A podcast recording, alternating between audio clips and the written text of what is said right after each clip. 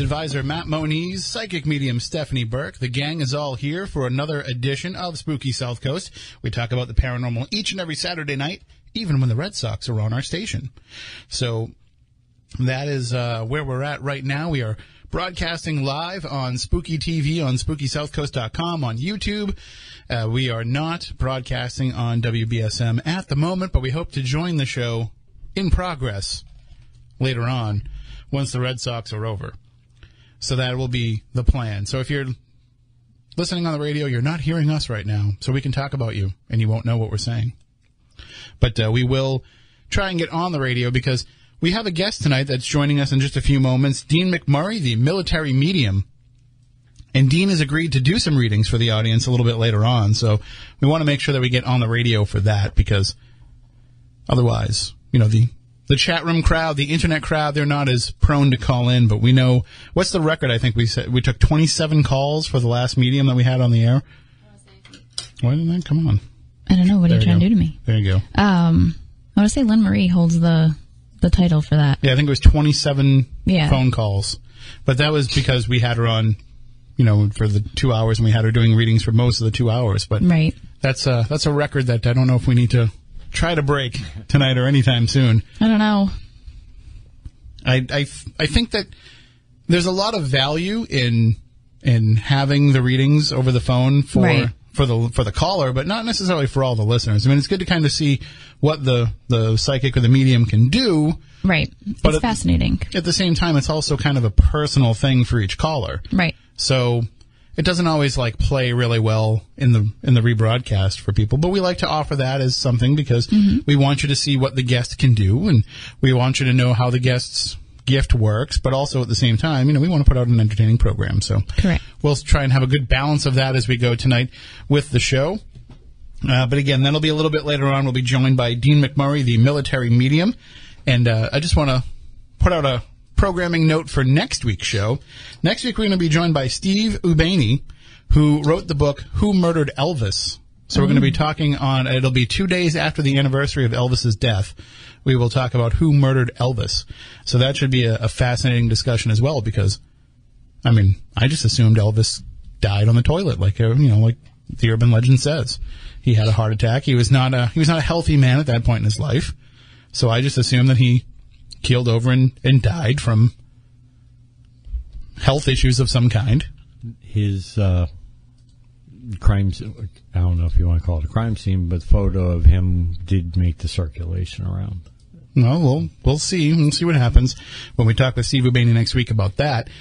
We will uh, also talk a little bit tonight. Well, why don't we just uh, discuss it now? Because listen, I feel like I feel like it's already Halloween season. I feel like that August 1st every single year, and I itch to put out decorations. So There's there's people are saying I haven't been in a supermarket, but they're saying the the Halloween candy's already out in the stores. it's true, and it's super cute this year. The Halloween decorations are already out in, in the WalMarts and the Targets and all those places. Um, I haven't been in one of those stores either. So, but so maybe this year things are kind of starting a little bit earlier than than people expect. So if if they're going to start doing that in retail, why can't we do that from a, a paranormal sense? So as far as I'm concerned, we're in the Halloween season now, and it'll be now until. Uh, no, next August, as far as I'm concerned. But Right. Yeah. At least, at least until uh, mid-November. I think Thanksgiving is where you have to kind of cut off the Halloween season. But uh, we've we've got lots of stuff going on, and if you go to SpookySouthCoast.com and you sign up to get alerts from the website, you'll get alerts when we have new stuff that's going on. Uh, but we do have. I know Stephanie, you're going to be in the um, New York area again. You're going to be returning to that event this year, right? In October, yes. So I will be back in Sleepy Hollow for the Festival of Witches. And uh, that's way better than the festival that I'm going to in October.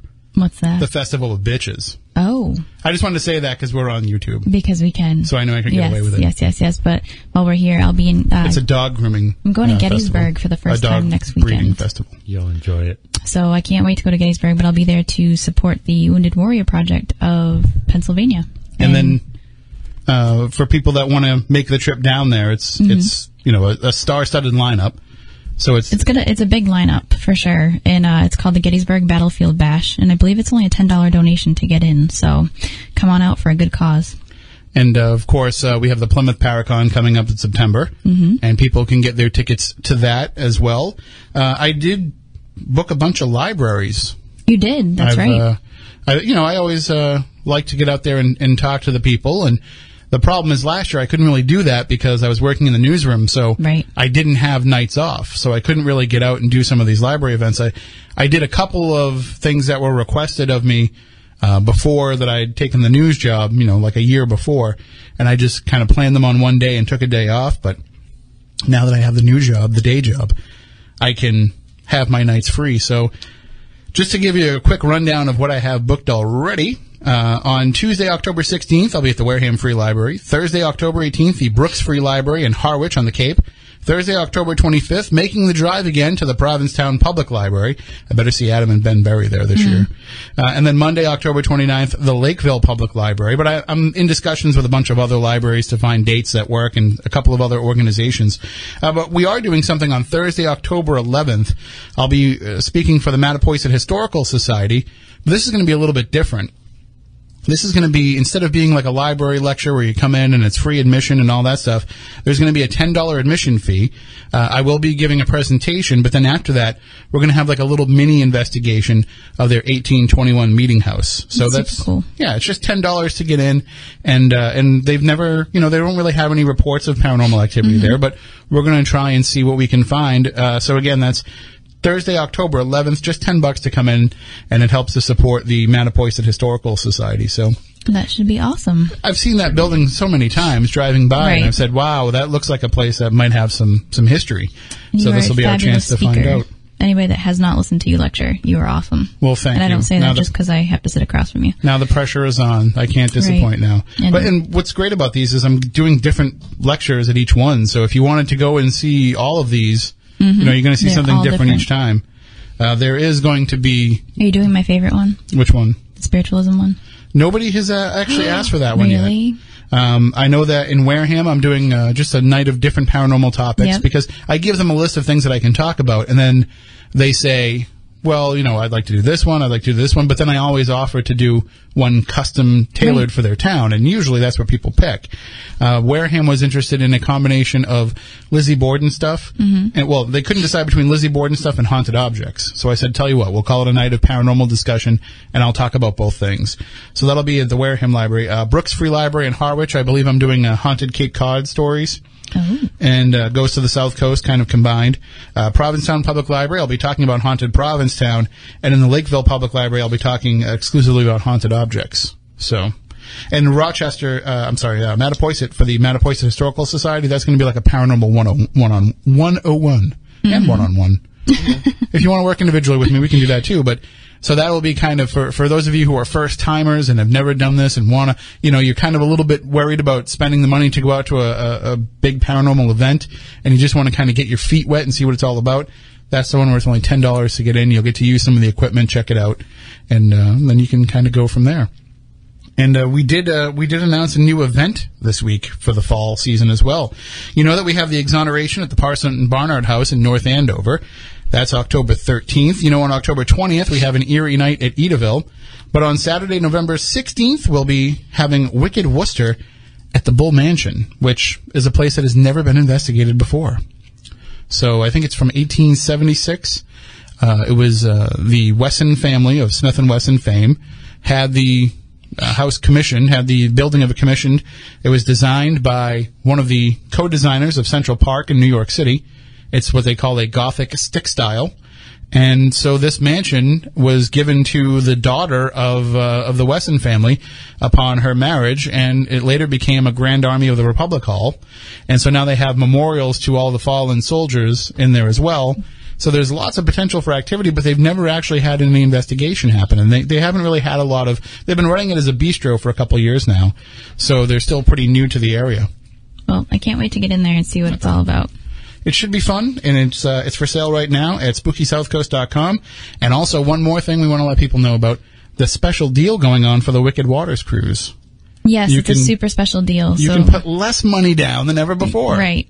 I mean, who who in the world has heard of a twenty five dollar deposit to go on a cruise? And this is amazing. So right now, um, I believe for the next couple days, right? We have a, three more days left for this. to get $25, $25. $25 down. You can reserve your spot. Uh, you have to use one of our codes. You can use the code Burke for Stephanie. You can use the code Tim for me.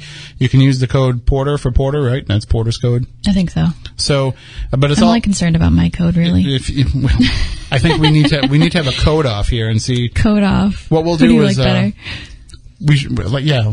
I was trying to think of like what we could do as a reward for people who Are you trying to make this a competition? I'm I am Because, a I, little I have cooler a prizes. good thing. So Well, carry I- on, my friend. Carry on. I, I'll tell you what. If I win, if I have the most Yep.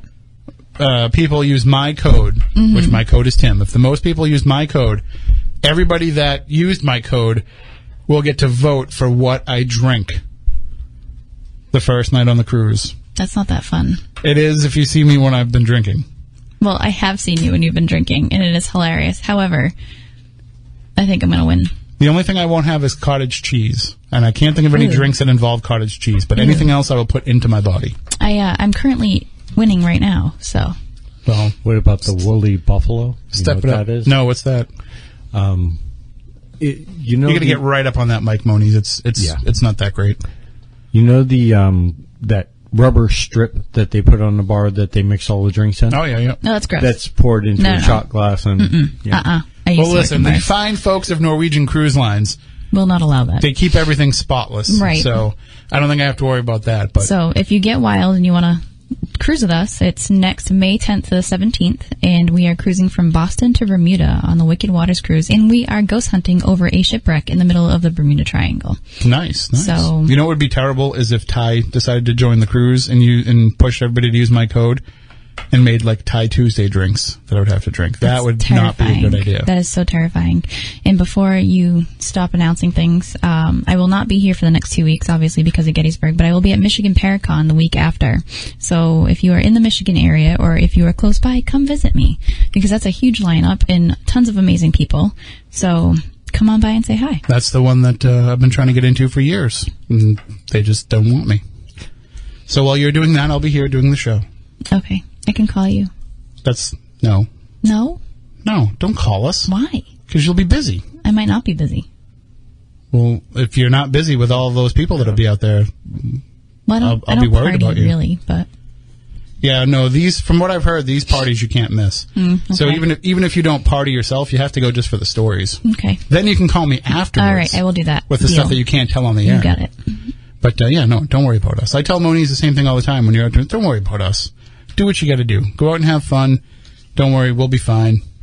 We'll be here at least next week talking about the death of Elvis, which you're going to miss on miss that I know. one. But I know. I don't know how much of an Elvis fan you are. But I'm not, but that stuff fascinates me no matter what. what I'm upset about is Dustin won't be able to call in Right. because Dustin's a huge Elvis Well, fan. Well, I will be with Dustin in Gettysburg. I would have expected he would call in during that show, but I figured with the timing, you know, we, we kind of had to sync it up to the anniversary. Well, of I can tell him about it, and he death or slash murder. I think we're done at like 10 o'clock at night at that event, so we'll be up. Well, if he wants to call in, he's more than welcome. I'll let him know. And uh, if you want to call in during the course of the show, 508 996 0500 877 996 1420 is the number. Uh, again, we're going to be joined tonight by our guest, Dean McMurray. He is the military medium. You can check out his website, deanmcmurray.com, if you want to find out more about him. And maybe when you hear him on the show, you want to book a reading with him or see where he's going to be around the country. You can do that at deanmcmurray.com.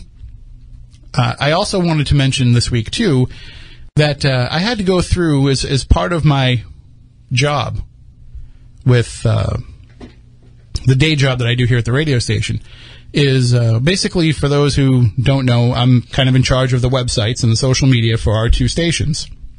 And as part of that, they're going through and they're taking out a lot of the old images that we have in our in our library that because you know back in the early days of putting this stuff up it was kind of the wild west. People were just grabbing images from anywhere putting them up there without permission. And so the company is you know trying to streamline everything to only approved images and all that stuff so i had to do what was called a historical review of all the stories that have been popular over the years that keep popping up and there were a number of spooky South Coast paranormal related stories mm-hmm. that were popping up as being significant drivers of traffic, even to this day. Stuff that I'd written in 2012 Wow. that's still getting attention today.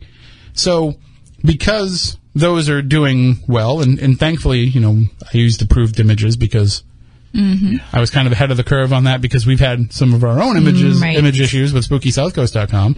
Uh, but because of that, I was able to keep those stories up there. But it, it got me thinking that there's probably a lot of stuff that I can write for the sites now that I don't have to cover news all the time about paranormal stuff. And I know all the kinds of stuff in this area that I can write about. And I will be putting out stuff about the South Coast. But if you even have stories on a national level that you think need to be told, if you want to email me, tim at spookysouthcoast.com and let me know, we can put something together and I can, I can get it up there so we can get those stories out because I realize that there's not a lot of paranormal content out there on some of our other station sites. There's and they not. always do really well. So mm-hmm. if you have any play, you know, if there's anything that you think is kind of an under underutilized uh, paranormal location or an under what's the word I'm looking for a lesser known place, then uh, let me know about it and, and we'll see if we can't feature it because as we get into the Halloween season, or now that we're in it, we're declaring ourselves in it. People want to go out and explore these places. People want to learn about these places, even if they're just never going to go. If they're never going to get off their couch, they still want to read about them at this time of year. So we can kind of help feature them and maybe get them some more attention. So Tim at SpookySouthCoast.com is the way to send all that stuff to me. All right, do, should we uh, should we get going with our guest tonight? I think uh, I think he's around and uh, and ready. Thank you for joining us tonight. And um, rather than give everybody, uh, you know, read everybody a, a bio of you, uh, why don't you just tell us a, a little bit about yourself and uh, and a little bit about Sure. your story? Sure. Well, first off, thanks for having me on. I really do appreciate it. It's an honor being on with you guys. Um, you know, uh, I always share with folks, uh, I really consider myself just a small town kid. Grew up in northern Minnesota, right on the Canadian border. And then like a lot of, uh, you know, people from that area went off to serve in the military, subsequently served 14 and a half years, uh, with the, uh, with the regular army. Um, and then uh, went on to serve another 10 years active duty with the Army National Guard uh, in the state of uh, North Dakota. And, um, you know, it, it's a lot of people ask me saying, well, you know, did you know when you were in the military, you know, as far as your psychic abilities or that you were a medium? How did this all kick off? And, and, you know, it's interesting because when I was in the military, I wasn't open to psychics. I wasn't open to the paranormal realm. I wasn't open to any of that. And, you know, I joke around and I always say the craziest conversation I would have was with my wife about what, uh, you know, what type of, uh, aroma therapy she's going to use, you know, what type of incense or whatever. And, um, but it wasn't until my last deployment, which was about eight years ago, um, that uh, when I got back from deployment, um, a lot of what I call paranormal activity started happening in my home. And to define the the activity that was going on was uh, clocks and pictures started flying off the wall, and you know, quite honestly, it was like, what the f is going on, right? And it's like, what the heck? And for a guy that was you know, you think of coming from the typical alpha male world of of not believing in this stuff, and and then all of a sudden you're you're right in the thick of it. Um, quite honestly, scared the heck out of me. I'm, you know, I'd be more comfortable, uh, you know, facing down like an enemy insurgent because it was something that I understood or recognized. And my wife had confided in me when I was overseas that she had been um, consulting a local psychic um, in our area, and I was jokingly referring to her as the voodoo chick. and, um, and so I said, of course, the first words out of my mouth were was uh, you, you need to get a hold of your voodoo chick friend and get her over here because some there's weird stuff going on. And of course, she comes over and tells me that my grandfather's there. My grandfather was a World War One veteran, and I'm kind of looking at her sideways, thinking. And I was and you know, clearly I was not in a space of, re- you know, to receive that message. I wasn't, you know, and, uh, I was just kind of thinking, you know, when do you leave? and, uh, and I was trying to stay nice about it, you know, the Minnesota, North Dakota nice type deal. And, and, you know, it's, it's like, uh, so she ended up leaving and I was like, well, she's smoking her own sage, you know, that's what I was thinking in my head. And, uh, fast forward a couple weeks and things weren't getting quieter. They were only getting, you know, louder. And, uh, so I was washing bottles for my then newborn son around midnight and, uh, all of a sudden I had a, a knowing that washed over me, that clear cognizance, that clear knowing that washed over me that my grandmother was with me. And I was really struggling with how the heck do I know this is my grandma? And, you know, I was battling this in my head, you know, going back and forth between my, my heart and my head going, you know, I don't know, but it's, you know, I knew for a fact that it was her and I was thinking I was going crazy and, you know, and then, so I was like, well, the heck with it. I'm just going to go to bed and I'm laying in bed talking to her one way. You know, it's kind of, I think it's a normal thing, uh, when we have loved ones that are crossed over and all of a sudden you have a, you know, you sense their presence and saying all of a sudden, what, what would you say to somebody that passed decades ago, right? And, uh, but as I talked to her one way saying that I loved her and missed her, um, my ego kind of kicked up and said, you know what, Dean, you're just making this up. Um, you know, you must be tired, whatever. Uh, if she was really here, she could prove it. And so as soon as those thoughts lift my, or left my head, um, the room turned absolutely ice cold. And, uh, I was like, holy crap. I was like, she's got my attention. And, um, so of course then my logic kind of comes back and goes, ah, that's just the off-peak power. the wife has the window open somewhere, you know, so I'm trying to debunk what I'm experiencing. And, and quite honestly, because I knew at my core that if I couldn't put something logical to it, it would probably scare the crap out of me. And, um, so, you know, I, I continued talking to her one way. I wasn't receiving anything other than these sensations. And all of a sudden my, my ego popped up and, uh, once again and said, you know what, Dean, you're tired, you're scared. This is just all bull, you know, BS. It's just all bull. It's all in your head. Um, you know, if she was really there, why don't you just touch me? Well, let's just get it out in the open. Why don't you just touch me and then it'll be done?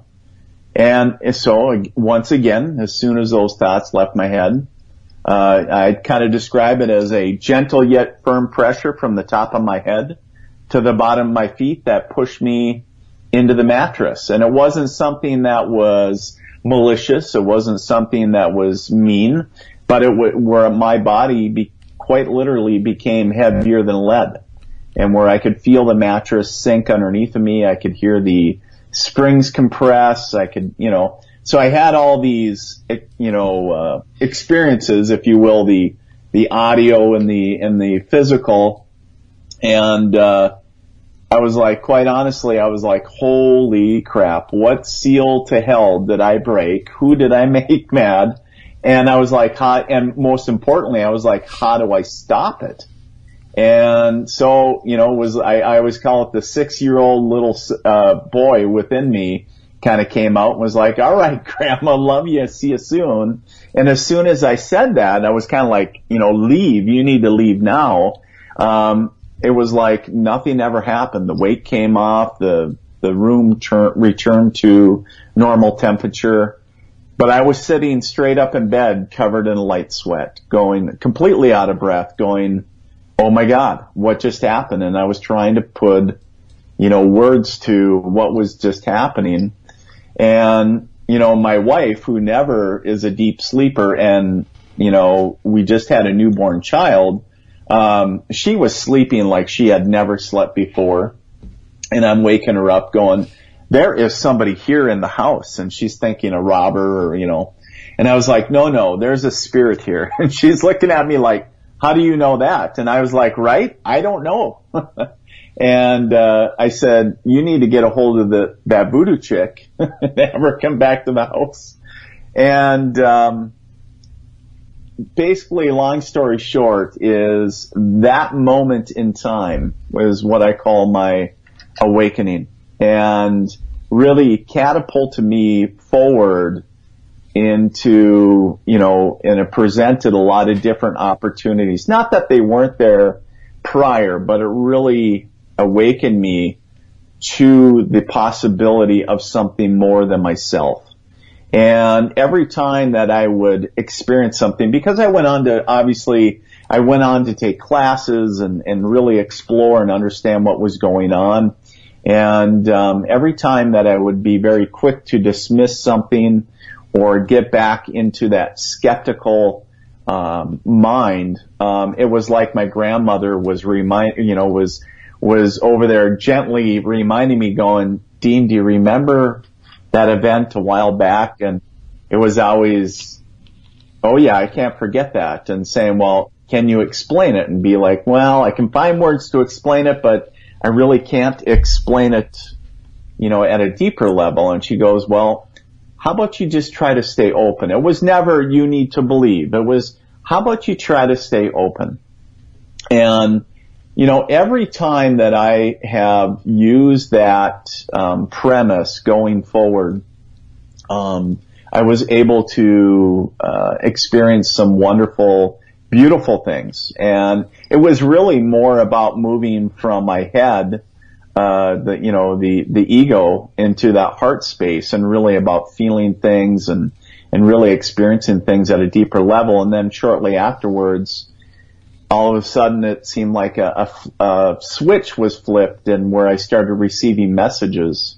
And I was like this is just absolutely nuts. What's going on? And uh, you know quite honestly where uh, I went on to take some development classes and understand what being a medium meant for me, not anybody else, but really on a personal journey of mediumship for myself because I was like, am I going to be, you know, you know, do I see myself at the time? I did not see myself given readings. Absolutely not, you know, because my plans were to retire from the military and work for the local VA.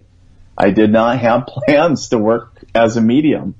And, uh, you know, what's the old saying when, uh, man plans, God laughs? Right, yeah. And, right? And, uh, I, you know, quite honestly, I had several folks that give me readings in the course of my development prior to my retirement and, uh, they had told me, you know, you're going to be doing something completely different than what you believe that you will. And, uh, how right they were because you know, I think May, uh, May marked the fifth year that I've been retired after a total of 24 years. And not that I feel that that makes me special. I don't, I don't feel that serving that many years in the military makes me special because so many, uh, talented men and women, uh, fellow, uh, veterans and, you know, folks that are currently serving, um, you know, do that day in and day out. So I, I certainly don't consider myself special in that sense, but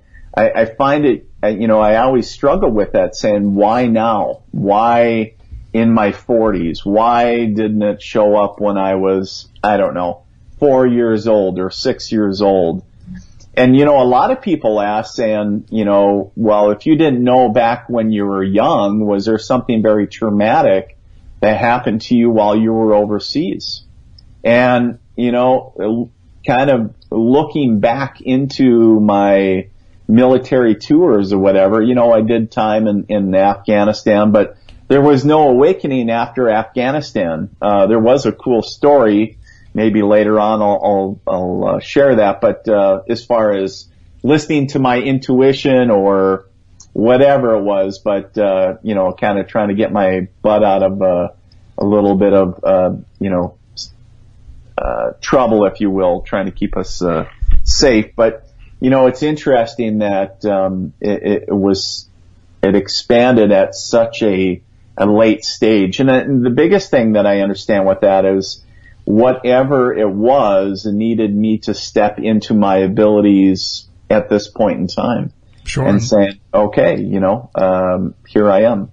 And so, like I said, I've been uh, doing this for about eight years now total. It was about eight years and uh, been five years that I've been retired. I've been doing this full time since. So um, it's uh, you know, of course, it's very humbling work, and it's an honor to be able to do that each and every day. And of course, not only connecting with um, you know, uh, the, the regular, what I would call back in my military days, the civilian population, but also I feel really humbled and honored to be able to work with, uh, fellow veterans and, uh, soldiers currently serving and, and other folks to be able to actually give back to them, um, and to, to work with them as well to, uh, whether it's to work on traumas or to, uh, you know, connect to, you know, doing the, doing the mediumship thing as far as working, you know, connecting lost loved ones or,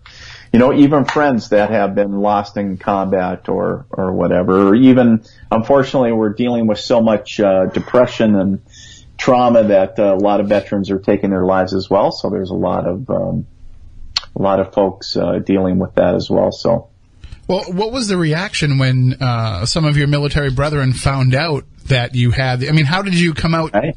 it- it- it- even publicly, even before Right. it was folks that you, you might have served with, how did you first put it out into the public sphere that you had these abilities? Yeah. Well, you know, that's a great question because quite honestly, when I was doing that, you know, it was, I was kind of living a double life, right? So, um, you know, I was a supervisor on my last, uh, you know, term of service, so my last tour, and, uh, I was kind of telling the guys around the water cooler type talk. And, uh, and, you know, it was like, cause it, during the week, you know, there was only about three or four of us in the office. And then, you know, uh, then you'd have on the weekends or, you know, uh, two weeks out of the year or whatever you have everybody else. And quite honestly, I was pretty guarded, uh, Tim, as far as, as who I would tell because, you know, before I got closer to retirement, I really wanted to, I wasn't sure how it would be taken. I didn't want to be labeled as that guy, you know, and I was really worried what people thought of me or what, um, what my commanders or my supervisors would, would think. And then, of course, then I kind of got, I, I call it the old grumpy guy syndrome as I got closer to retirement. I was like, what are they going to do? Bend my dog tags, make me retire? So I kind of got a little bit more, you know, uh, you know, I guess braver would be a great word, but, um, you know, I was like, really, I, I need to be honest about it. And a lot of people continued asking me, you know, what are you going to do when you retire? And I was really vague. You know, it was funny because thinking back on it, I would give really vague questions. Well, I think I'm going to go into the energy sector. Um, so here they're thinking I'm going to be electrician. I was like, and I was laughing because I was like, how vague can you be about dealing with energy or entities or, you know, uh, different things? And I was like, and then finally, uh, somebody had asked me, um, uh, what I was going to be doing. And finally I just came out with it and I, um, and it was really interesting because the concept that I had in my mind, um, that, you know, here this is, you know, thinking of a very guarded or very, uh, stiff military, you know, regiment or something. Um, when I came out about it saying, quite honestly, I'm going to be working as a medium and, and, uh, there was a lot of acceptance and there was a lot of people very interested in that. And, you know, and the thing that I've come to realize is it doesn't matter the profession that either you work in or somebody else works in because people are people. And, you know, regardless of whether they work in the military, government, doesn't matter, police, fire, uh, plumber, doesn't matter. Um, you know, somebody might be interested in it and there's the other people that will, uh, will say, well, I'll, I'll pray for you. And then they'll walk away very quickly. Um, and that's okay too because, you know, at no time did I ever say that, you know, try to make somebody believe in, in, in what I was doing and, and understand saying, I get it.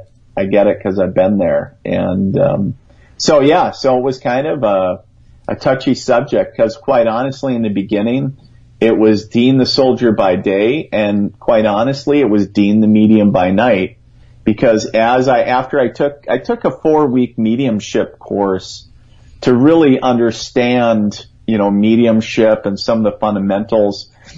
And um, my mentor and trainer at the time suggested that I take a full year to really just give readings for free and, you know, not worry about charging or anything. And I was like, well, that sounds about right because I don't know what I'm doing.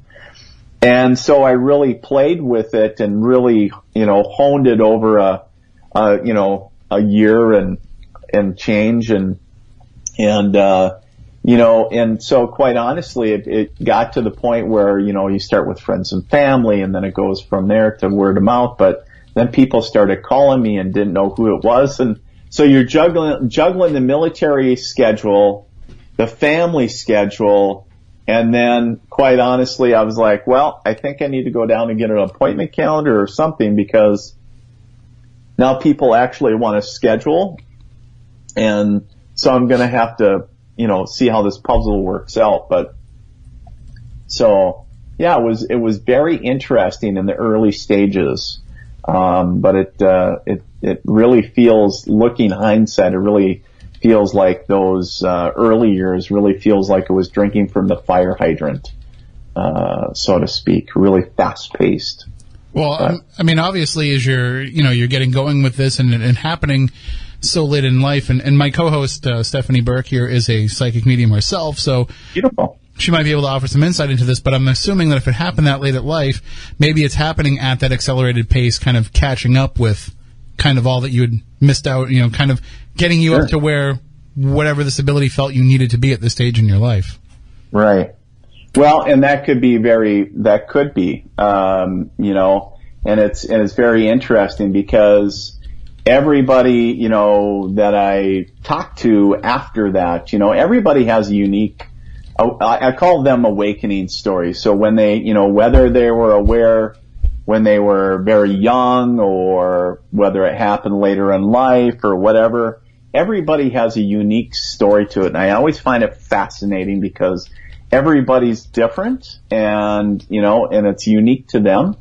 And the thing is, is that, you know, for some, it, it, it is. It's like, it's almost, uh, where they, you know, where the universe needs them to get up to speed a little bit quicker saying, Hey, you weren't aware like for the last, uh, 30 years. So here, here's the deal. Here's a fire hydrant and you're just going to drink from it for about a year. And then, you know, you, you'll be, eh, you'll be all right. And it's like, really? Can't you, so it's always interesting how that um, for different folks how it shows up, but um, it's always interesting to me, but fascinating. But I think everybody's story is fascinating, and having this since I was born, obviously it's it's much different from how you came into yours, but um, I've taught people for years, and being able to teach, you know, hundreds of people for as long as I have, everybody's story is always different and always very unique. But more likely, the reason why you felt like you're um, drinking from a fire hydrant, I can tell you there's still days that I still feel like that.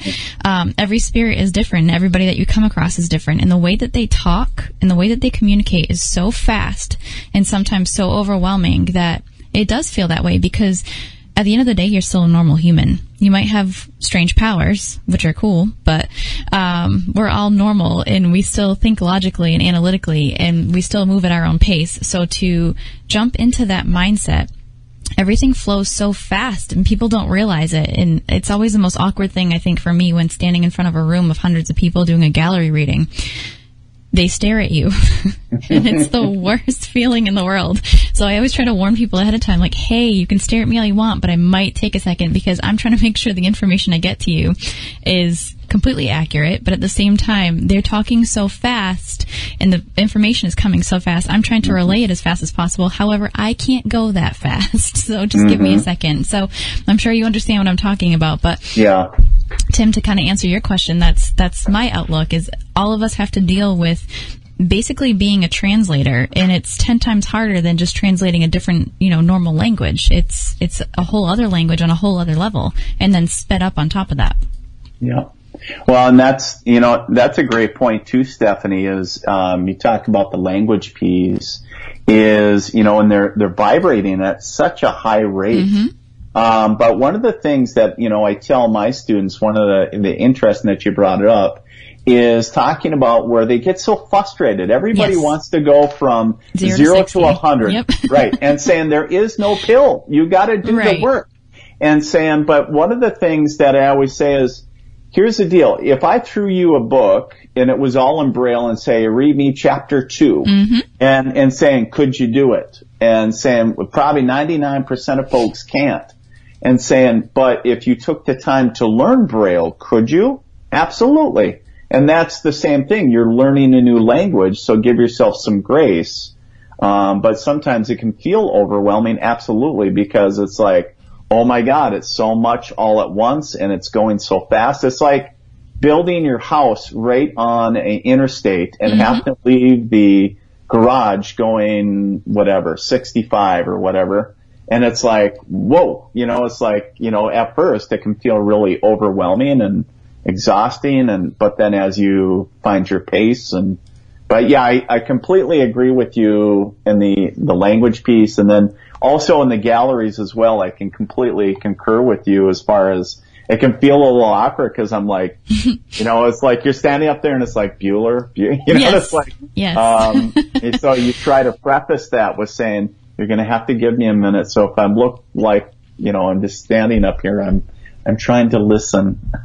so right, and it's it's yeah. always awkward. So it, it is. It kind of feels that way, and I, I'm sure it feels different than probably what it looks. It's probably our perception. Oh, but- absolutely. I think so you know. too. Because people tell me all the time, "Oh, you're fine. It's fine. Don't worry about good. it." It's like really, right? I love that. I love it. So Well, I- beautiful. I think we have a call on the line. We may have some issue uh, with bringing on the caller and having the guest on Skype. Okay. So, uh, you know, if we need to uh, kind of translate in the middle, we will. Yep. Okay. So let's go. And again, uh, just want to point out that if anybody has a question for our guest, Dean McMurray, the military medium, you can call in at 508-996-0500. However, we're not going to be doing any readings right now. We'll save that for later on in the show if Dean's comfortable with that.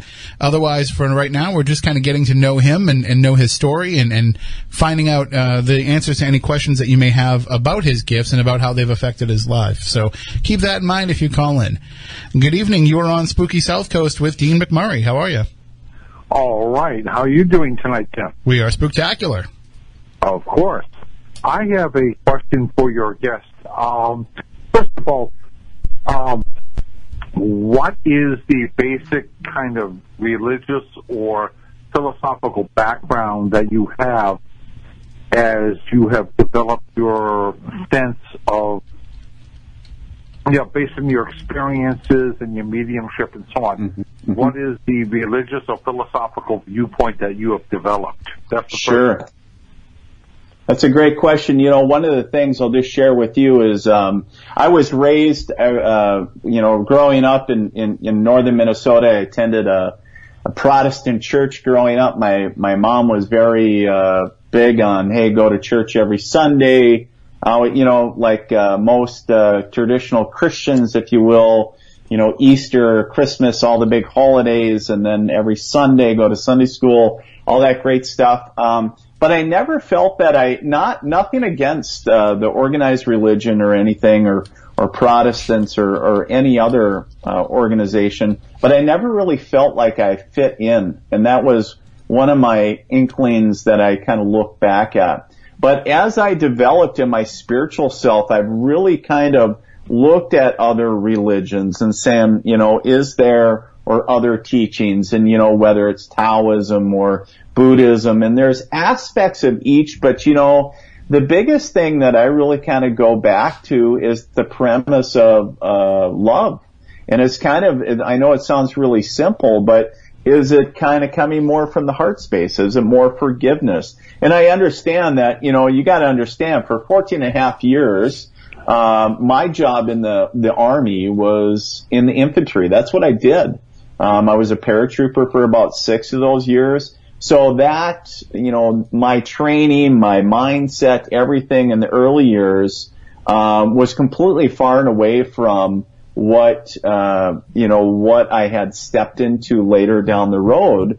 Um, but it really gave me a diverse, um, contrast and to look at saying, you know, can you still be a warrior? Can you still be a, somebody that is, um, in that sense of loving and for, forgiving or in a sense of holding space for others, but yet still be that strong warrior type, if you will. And, you know, that is the sense, I guess, if to answer your question, it really doesn't, I really don't connect with anything, um, specifically. Actually, uh, uh, my wife and I actually joined a, a Lutheran church uh, before my uh, development or my spiritual development kicked off. Um, we uh, got mm-hmm. married in a Baptist church, so it was kind of all. We, we didn't really identify with one specific religion or you know dogma or mentality, but it's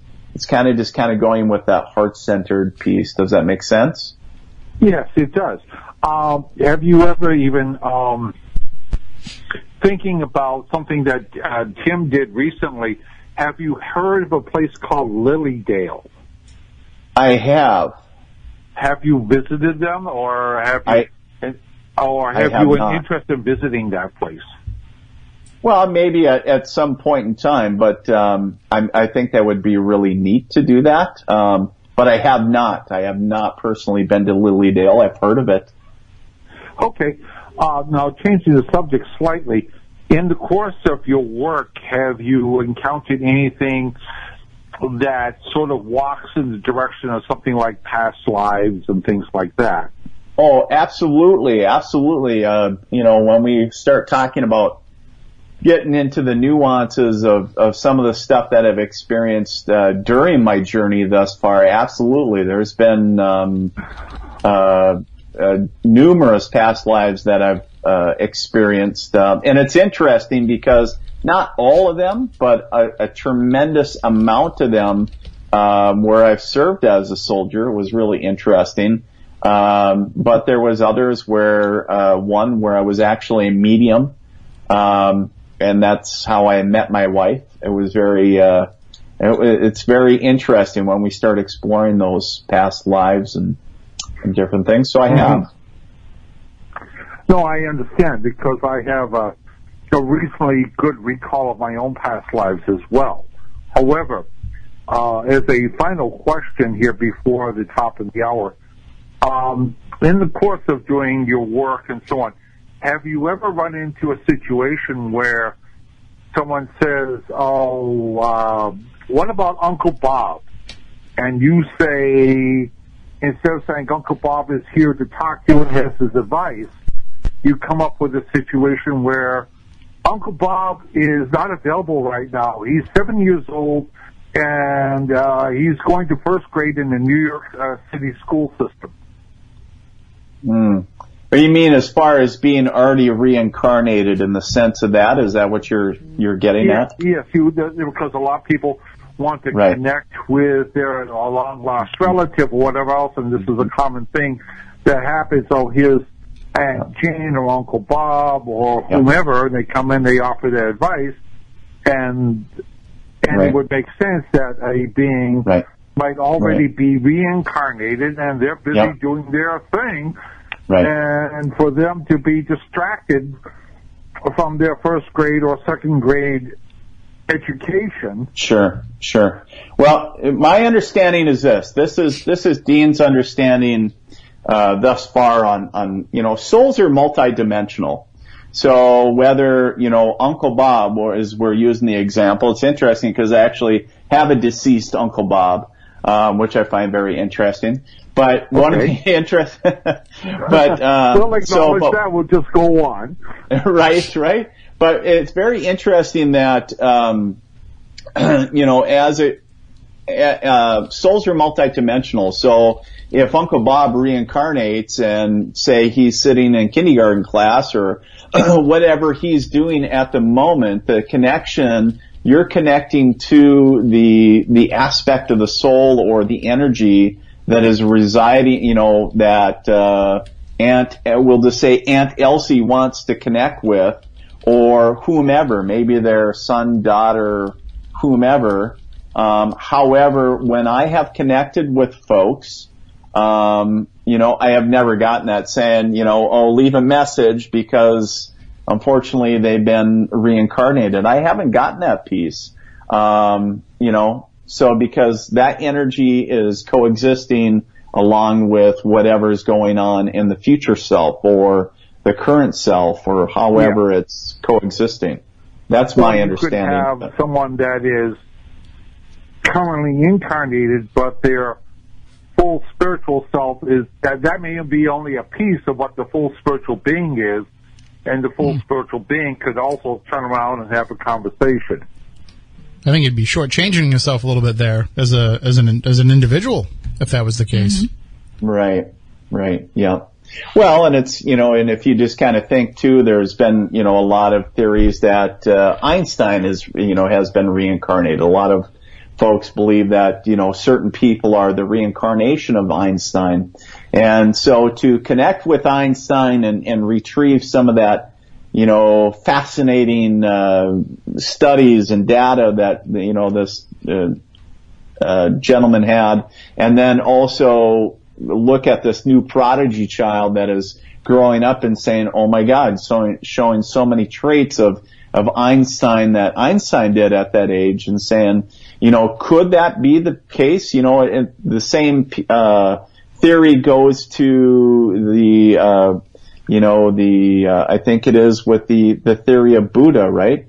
So as one transitions, one, uh, reincarnates and it's the reincarnated, uh, you know, Buddha or whatever. So, um, so yeah, so I, you know, and like Tim said, I think you'd really be shortchanging yourself if you just say, well, that's, boom, that's it. We die, and then yeah, I'll I'll get reincarnated. But, I'm good. But I'm, going to use I'm going to use that as an excuse for when I'm not paying attention to things or when I don't do something it. I'm supposed to do. But like, sorry, part of my soul is elsewhere.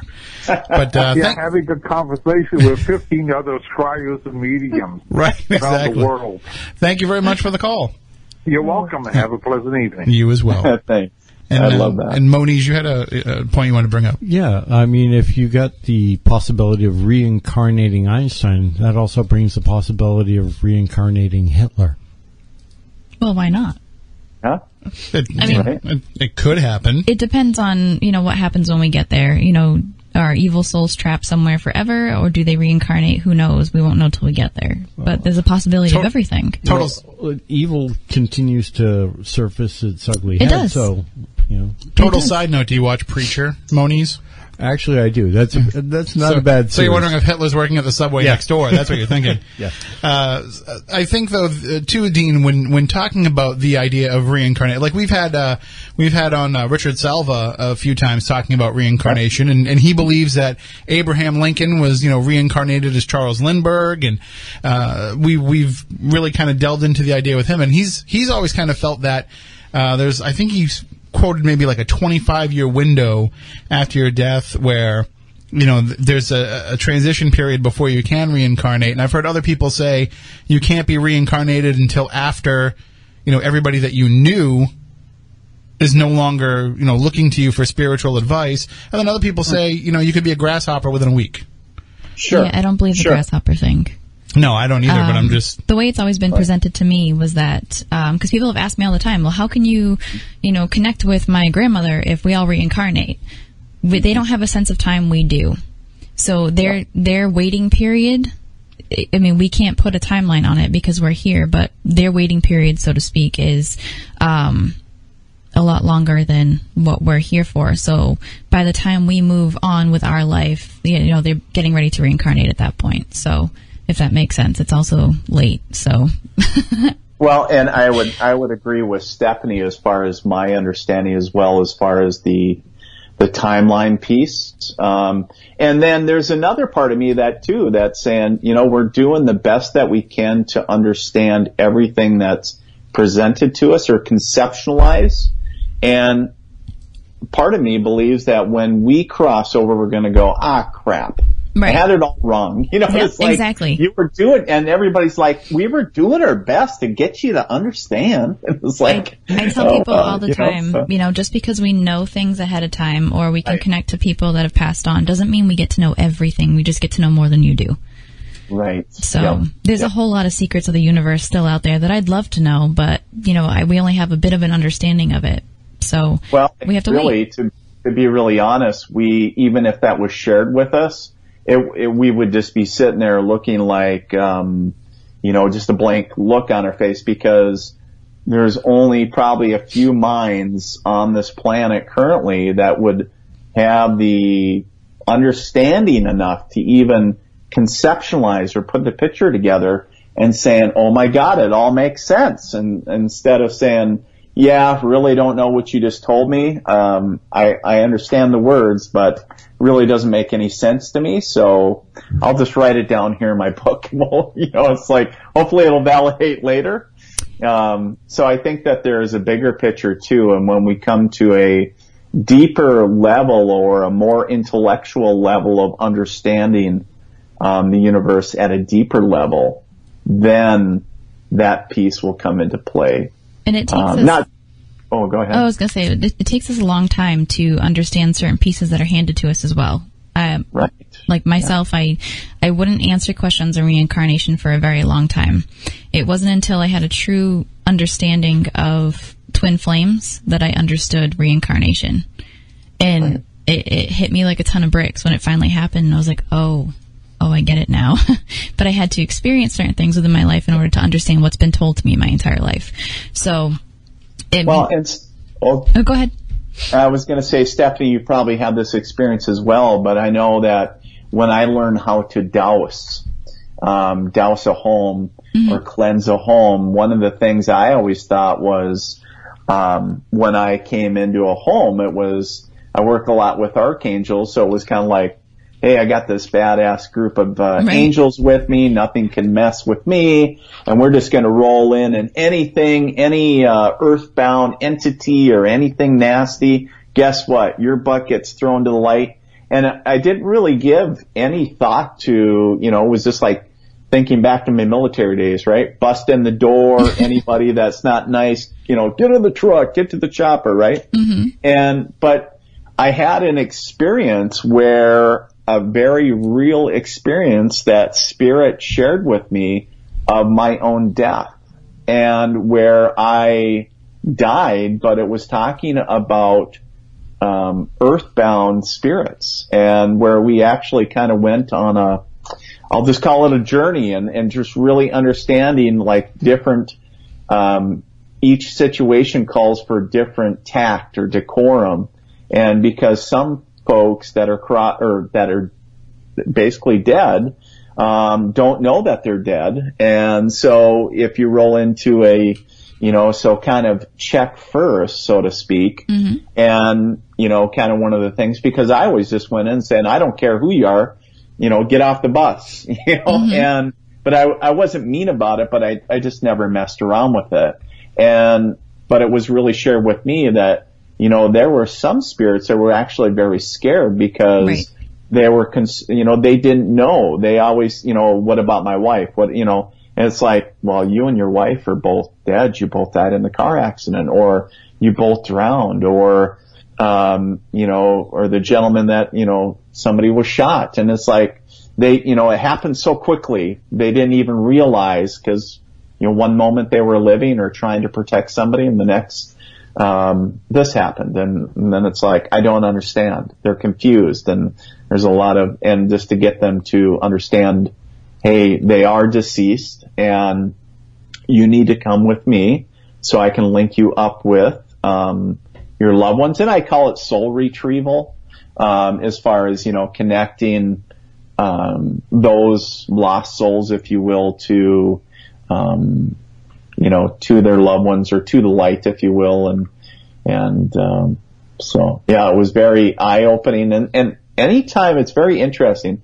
anytime that there's some misconception or misunderstanding, I always find that spirit will step in and, or the universe for that matter, and really give, for me anyways, like a personal, almost like an upfront personal tour. And it's like, here, experience it so you know what it's like. And it's Right. like, oh my God, you know, it's like, and it, you know, quite honestly, like shakes the holy you know what out of you.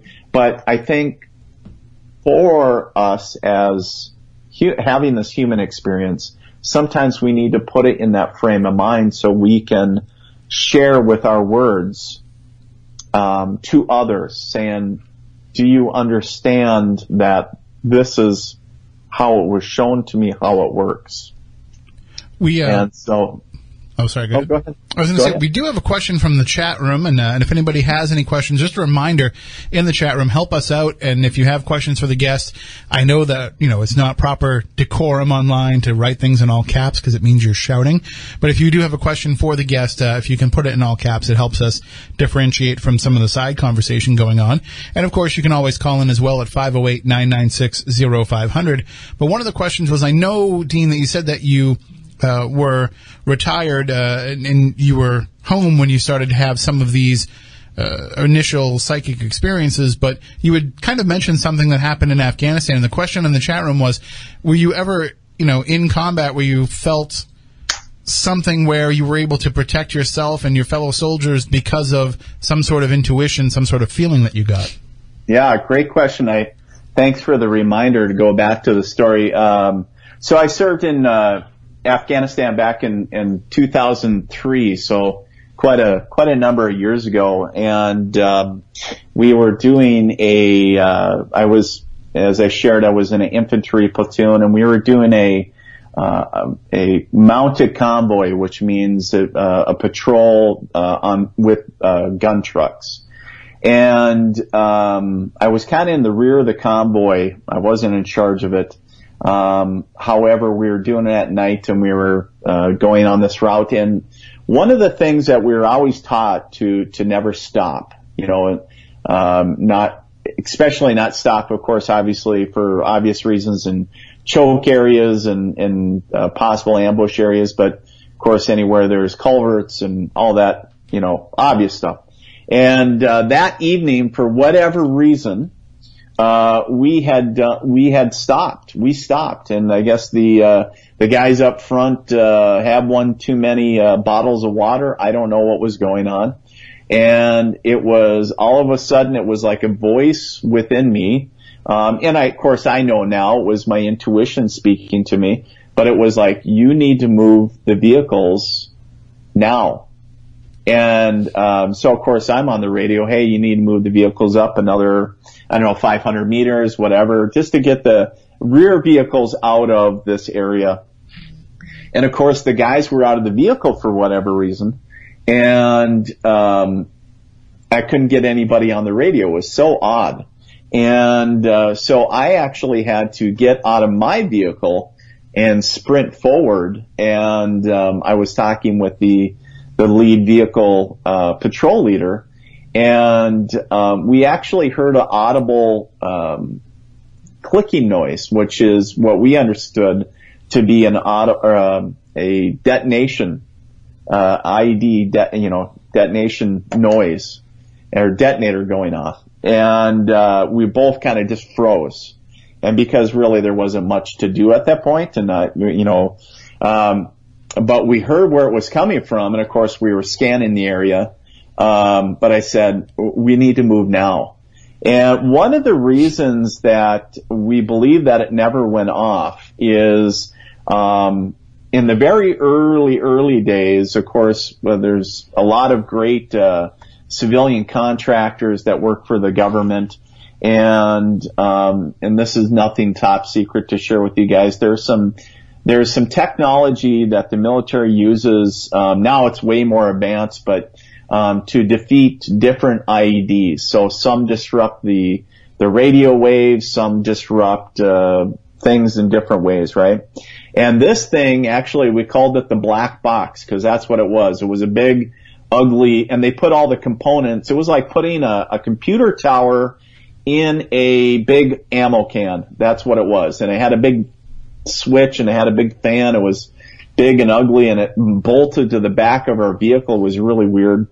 And they said every time you go out, turn this thing on and, uh, you know, have it in the, in the, uh, one in the front and one in the rear and it creates like a bubble, they told us. And, uh, we still believe to this day that though that technology actually saved us. However, the thing that I reflect back on is that voice that came up and said, you need to move the vehicles.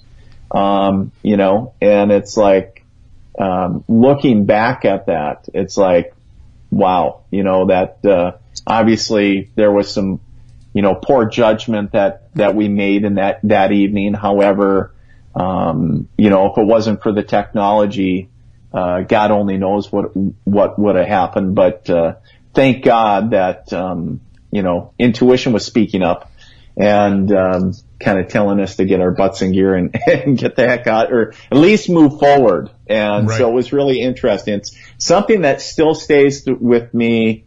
You know, was, geez, that's been what, 15 years. Geez, that's crazy. Um, but, um, you know, it's, uh, you know, whether, and that's something why I'm a huge, huge, huge proponent of folks to develop their intuition. Um, whether they're, I don't care if you're military, I don't care if you're EMS, fire, ambulance, uh, you could be a plumber, a lawyer. I don't, I don't care your profession. Um, or if you don't have a profession, um, I just think about if young people could be cultivated and encouraged to develop it at a young age and to let them know it's safe and it's okay to develop that, how important that could be for that young person. You think about how many young girls, uh, young boys, um, potentially get in a dangerous situation growing up, whether it's at a party or go out hey, let's go out with friends. Let's get in the car. No, I, something tells me that it's not a good thing other than just, you know, listening to that inner gut and right. saying, are you listening? And, you know, personally speaking with, uh, I have two kids of my own. I got a 12 year old and a seven year old and, um, you know, we really, in my home specifically, um, we really enhance that and saying, we really honor that. If if our kids tell us saying there's something I, I don't get a good feeling about this, there's there's a difference, obviously. Uh, sometimes, obviously, being a kid, you not want to do stuff, even as adult. Heck, I don't want to do stuff some days. But there's a difference between getting a bad vibe around something and your gut telling you that isn't in alignment with what you need to be doing. You need to walk away from that. Mm-hmm or um, you need to, you know, maybe you need to pay attention to this or walk away, or versus uh, I just don't like that. Well, there's a different, you know, uh, how many times, you know, so there's a difference, but learning that, right. I guess, and, fine line to walk. And learning like where, you know, where it affects you and, and know, you know, knowing the difference between just something not feeling right and having like a full out spidey sense. One of the other questions right. that came up in the chat room, and I'm, I'm going to kind of rephrase it a little bit because uh, the question was kind of pointed directly toward um, any enemy that you may have taken out. So I'm, I'm, I'm going to sure. kind of change that a little bit and say, have you been visited by either, you know, soldiers that you may have served with that, that didn't make it back or, or any of the enemy that were involved in the conflict? Have any of them come back to you in any form now that you've been able to develop these abilities? Sure. Um, great. Absolutely beautiful question. Um, so I was working, uh, full time for the military as I shared my last well, it would have been my last three years before I retired, and uh, I, I was and this and the soldier walked in, and uh, as they do in uh, at that time, but this guy was still in his desert fatigues, and I and I did a double take because he was physically there, and he was a squad leader that I served with in Afghanistan, and I was like, I almost did the I, I was almost going to go, holy crap, man, what are you doing? You know, and I was thinking, what is he doing here in his desert fatigues? And they don't even wear desert fatigues anymore. And I'm like, geez. Um, but I was like, and then as soon as I did the double take, of course he wasn't there. Well, um, that squad leader about six, let's see. So, uh, after we got back from Afghanistan, um, they went they went to Iraq uh, about oh, three to six months after returning home uh, from Afghanistan. So it was quick turns turnaround at that time. Um, so it was about 2003, 2004, and he died uh, from a roadside IED about two to three weeks in the country. And of course, I was already transitioning, uh, doing other things at the time, and I heard about his passing. Um, of course, it was sad to hear that, and it was challenging, but it was interesting because he showed up bigger than life. Um, you know, just in all his glory, a big goofy grin, you know, and um, it was like, hey, dude, you know, just like anybody would, like a friend would, and um, but I was like, and I did that double take, and it was like he disappeared, and it was so crazy. I was like, I I couldn't remember when he passed. And I was like, why is he showing? I knew enough that knew, you know, that I was like, there's a reason why he's showing up right now. And so, of course, uh, I kind of Googled his name and there was a, a uh, like a memorial page to him. And, uh, with his, uh, uh, uh, the date that he passed on there. And it was three, uh, it was three days prior to his passing, he showed up. And, uh, a year, you know, of course a year later.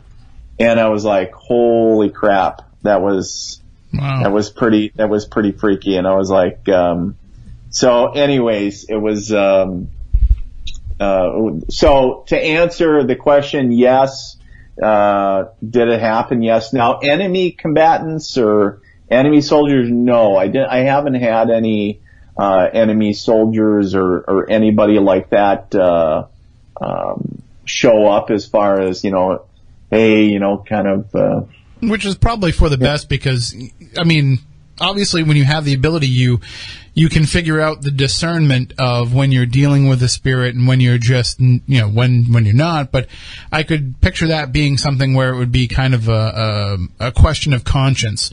And it, you would kind of whether wonder whether or not it was somebody actually coming back or whether or not you were trying to kind of conjure this person to come forward because of whatever you were feeling ab- about what happened.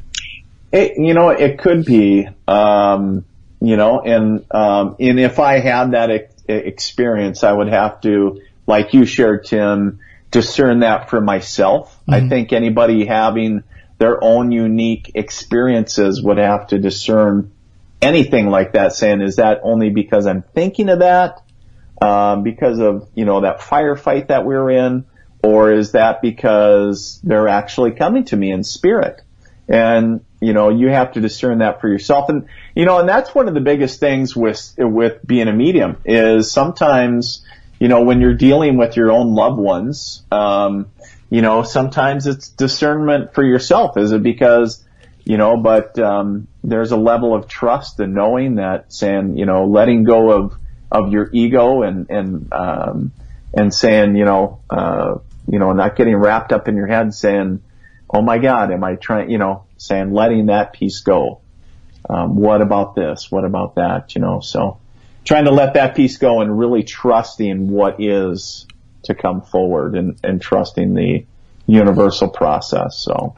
And, and you you mentioned that you uh, provide readings for people who are in the military, uh, mm-hmm. and that you were. Uh, I'm assuming that you probably also get a lot of requests from family who have lost loved ones in the service, who who gave the ultimate sacrifice, and that's got to be something that is uh, I don't want to use the term rewarding, but you know, it, it's probably has that feeling for you because you are able to kind of understand where they're coming from with this loss, and you can kind of personalize it and run it through your own personal experiences better than just, you know, any other psychic that they may be able to encounter who is obviously just trying to help them connect with a past loved one, but you understand all the emotions that go into what goes on there. Because a lot of times when people are looking for and, and, and I'm sure Stephanie experiences this a lot, you're looking to make a connection with somebody that you've lost tragically or unexpectedly or maybe there was some sort of a, a an unresolved issue between the two of you as opposed to the military you're dealing with a lot of spirits that probably are coming back and saying hey listen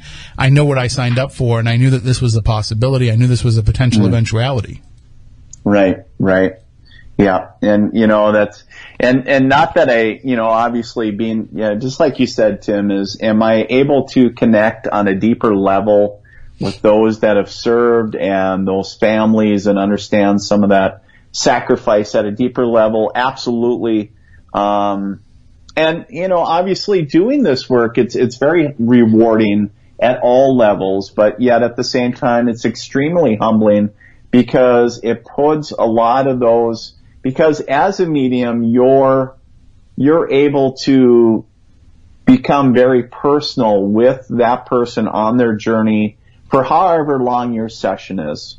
And it really puts it in a different perspective for you. So as you become a, whatever life experience you have, so, you know, being a soldier, um, once I became a parent, you excuse me, once I got married. So those put different experiences or perspectives for me. And so, you know, if somebody loses a spouse or somebody loses a child, those in itself are sad. But the thing is, is for me personally, when I walk away from it, um, it puts it in a different light and kind of really, um, you know, I, I learned to take life, um, you know, on at a different level and really make sure that you know, in fact, today uh, I was telling my 12 year old saying, "Hey, you know that I love you," and I get the eye roll, of course. Sure, yeah. But the right the the comment. But the thing is, is you know how many times that somebody's somebody passed without really sharing that they you know didn't love them or didn't get the opportunity to share that and saying how proud they were of them or or whatever in those last messages or those, you know, and they're always, I think it's a human connection that we're always yearning to, you know, just make one more last connection. And, and speaking yeah. of that, and, and, and I kind of want to take a step back to, to the question that I asked previously. Have you ever had anyone who has come to you for a reading that is someone who served in the military, the living person is coming to you and saying, I need to reach out to you know, somebody that they had to take out as part of their duty? Have they have they ever tried to reach out to somebody whose life they may have had to hmm. take in the course of their service? I have not as of yet. Would you take um, that on if that if that person did come to you? Would that be something you'd be open to doing? Well, I uh, I would certainly stay open to that. I would certainly not say no. Um, however, you know, because I the thing that I always share is I always uh, kind of put it out there to the universe. I'm always staying open to in any capacity that I can serve the universe. And you never know what that's going to entail. Um, that's a really, you know, uh, kind of a blanket statement. Um, but the thing is, is, you know, if it's something that I'm able to provide, if I'm able to provide that connection and I'm able to connect to, because I always share, I only connect to that which is um, come, you know, that is divine in nature. So if that, and I'm just going to use the example, if that enemy uh, combatant or whomever, it doesn't matter what it, if they are not, you know, if they have not crossed over, I'm not going to sit there and communicate with it um, because it will only sit there and drain my energy. Um, so I don't typically chit chat a long, detailed uh, you know, chatting session with something that is very negative in nature. Now, if I feel immediately that um, the individual or individuals have crossed over, um, then you know, by all means, would I um, make that attempt if that's something that somebody is interested in doing? But um, it's a great question. I've never had that asked, Um, I've I've had some interesting requests in the past, but I've never had that one. Okay, fair enough. Uh, well, we would like to give you the opportunity to kind of, uh, you know, let the audience uh, experience what it is that uh, that you do. So we'd like to have you take some calls and, and offer some readings, if that's okay with you. Sure. All right. Before we get into that, though, uh, and and to give Dean a, a moment to kind of warm up for that, and again, if you want to check out his website, deanmcmurray.com. He is the military medium, and if you go to his website, of course, you can find out more information about uh, being able to uh, book a one-on-one reading with him and to find out where he may be. Uh, but uh, before we get into all that, I want to let everybody know about Parabox Monthly real quick. And if you have not heard of Parabox Monthly yet, well, we've been talking about them for a while here on the show. They're actually now one of the sponsors of the Plymouth Paracon, so uh, they'll have some representation there as well. They print out these silk screened soft style T-shirts that are super comfortable that actually have puzzles built into them. And those puzzles are in the form of codes, ciphers, riddles, numbers, and images or other hidden gems. So you actually get to wear this nice, comfortable shirt, but also try to figure out where to go next. And you can uh, check out some of their themes that include ghosts and haunted locations, UFO encounters and aliens, folklore and legends, cryptozoology, urban legends. They have an, a line of Amityville shirts. They have a line of Art Bell shirts. Uh, so you can try them out for yourself. You can choose a month to month plan, a three month plan, or a six month plan. You, there are no contracts. You can cancel at any time. So give it a try. You've got nothing to lose. And if you go to ParaboxMonthly.com and you use our code SPOOKYLIVE, you will get 10% off. So just go to paraboxmonthly.com, enter the code SPOOKYLIVE for 10% off on some of their fantastic t-shirts. And I'm going to see if I can get some more Parabox shirts to, to rock at Plymouth Paracon because some of those Art Bell and Amity shir- Amityville shirts are really cool. So uh, looking forward to uh, rocking some more of that. And again, paraboxmonthly.com. Use the code SPOOKYLIVE for 10% off. All right, so if you would like to get a reading from our guest, Dean McMurray, the military medium, you can do so by giving us a call at 508 996 0500, 877 996 1420. I'll say this right now for the, uh, for the listening internet audience on YouTube and in our chat room and listening to us on SpookySouthCoast.com.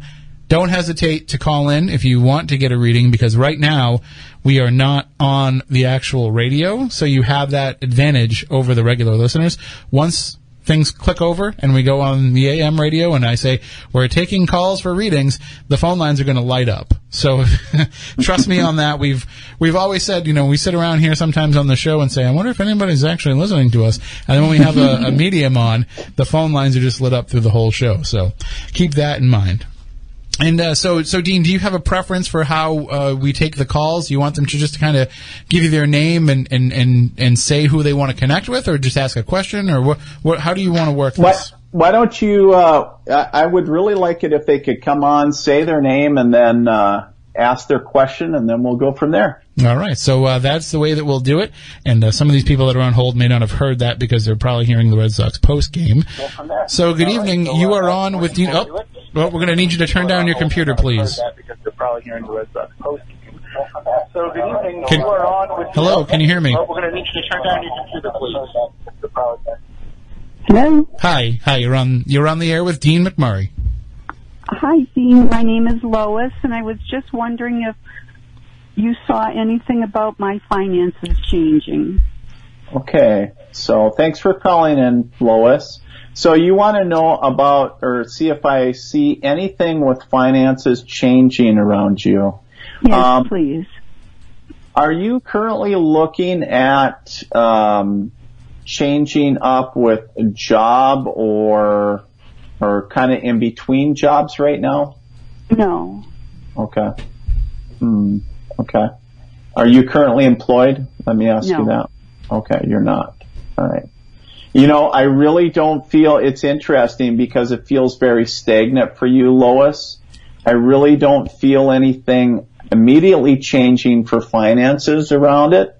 Um, and it's almost like where I want to say is saying almost like the energy of like, uh, social security or something like that. But, um, the thing is, is that I would really share is if, um, especially if you're in the market of looking for a job. I don't know if you are or not, but that certainly falls outside of your current living area. It feels like feels the energy feels very flat in that sense. Now here's what I'm going to share because I know a lot of people are going to be asking about probably future stuff when it comes. Understand that when we start talking about anything in the future, the future is always evolving. So anything we do or don't do in the current moment is always shaping the future. So understand that could that, you know, could there be something that steps in to change that? Absolutely, there's always that possibility. But currently, I don't feel anything that changes that currently. Do you understand? I do. Thank you. Thank you so Oh, much. All right. Thank, Thank you for the call. Bye bye. Have a good evening. Bye bye. And uh, for those of you who are on hold, uh, you may be hearing the, the show now on hold. Uh, for those of you who are listening on the radio and are just joining us in progress, this is Spooky Southcoast, and we are talking with our guest Dean McMurray, the military medium. His website is deanmcmurray.com, and we are taking calls right now for readings at 508-996-0500. If you call in, just give Dean your name and your question. So we'll move on to the next call. Good evening. You're next on Spooky Southcoast with Dean McMurray. Hi, uh, my name is Damien, and I have a question. Both my parents are deceased, and I kind of want some closure, I guess. Are they okay, or because I mean, no one knows what comes next. I mean, Are you, are you still with us, Dean? Can you can you hear the Yeah, question? I, I couldn't. t- I, he cut in and out. It was.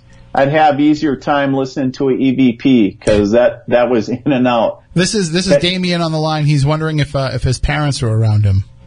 Okay, your parents. Okay. yeah, um, they passed away when I was young, and I was just wondering, you know, how are they? Or, parental they- energy around. Absolutely, I feel a lot of uh, loving energy around you. One of the things is is it's interesting is because I get a tremendous amount of signs around you, really letting you know that there are uh, a lot of spirit support around you. Um, and it's just about really trying to open up and, and be aware of those signs. Um, have you been ha- and, and I know this sounds odd, but have you been having a lot of light issues going on in your home? Um, a little bit, yeah, actually.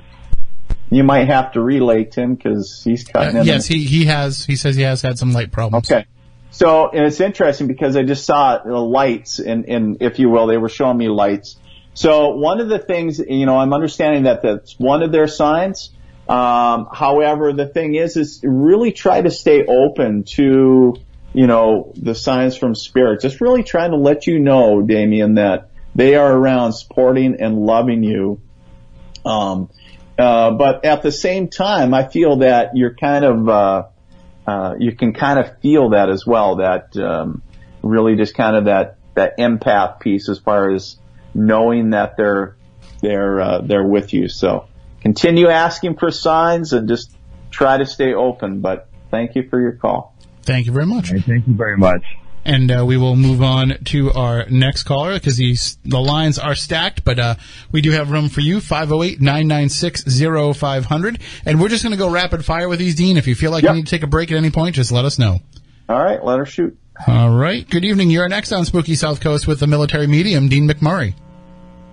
Oh, good evening, Tim. Uh, my name is Colleen, and good evening, Mr. Mc- McMurray. I had a really- again. Okay. Uh, hold on. Let me see if I can. Matt, you what what what do you turn this down? Okay. So uh, Colleen is on the line, and uh, Colleen, what was your question? I had um, a really kind of terrifying experience in 1996, and I was wondering if any of the spirits around me, or if Dean could tell me whether or not it was real. And I don't know if that's the kind of thing that you can answer. Did you, uh, and let me ask you, Colleen, because one of the first things that I got around that, did you have what I would call almost, it would be uh, labeled as like a night terror or whatever, where you really got uh, almost like paralyzed or in a sense? Did you, No, sir. I was completely awake. you're okay? So in that, in that sense, was that where, um, where you were having the experience and that, um, did you feel a sense of paralyzation? While I had it, I did feel it, but I was completely awake. Okay. Okay. And sometimes it depends how they, um, and really who they are, but you know, how they describe it as far as I've heard some night terrors are, some folks describe it as being awake, some are actually asleep. Um, so it's Right. kind of on the different, uh, sense. But where it almost feels like where your experience, as you share, is like terrifying in a sense where I would say like a dark entity. Would that be correct? And kind of like a real, um, where it feels really heavy to me. No, it, it was really heavy. What happened was, I think, I had a vision of something that was happening at that time. Hmm. Okay. And I did get some validation on it, but Yeah. I still have a hard time believing that it happened. here's what I, this is what I'm getting from this, Colleen, is that you are connecting at such a deeper level of events that are going on is that in a sense it's, you're almost putting yourself in the, the actual energy of the event. Do you understand that? So, I And- do. Okay, so sometimes this happens with empaths and different folks, even if they're not aware of it, is that they can become so energe- energetically attached to, sometimes it can be traumas, different events, uh, tragedies, whatever, that they're energetically there and they can feel it, they can experience different things, uh, whether it's visions or hear things, or actually feel traumas or different things. So understand that that experience was real.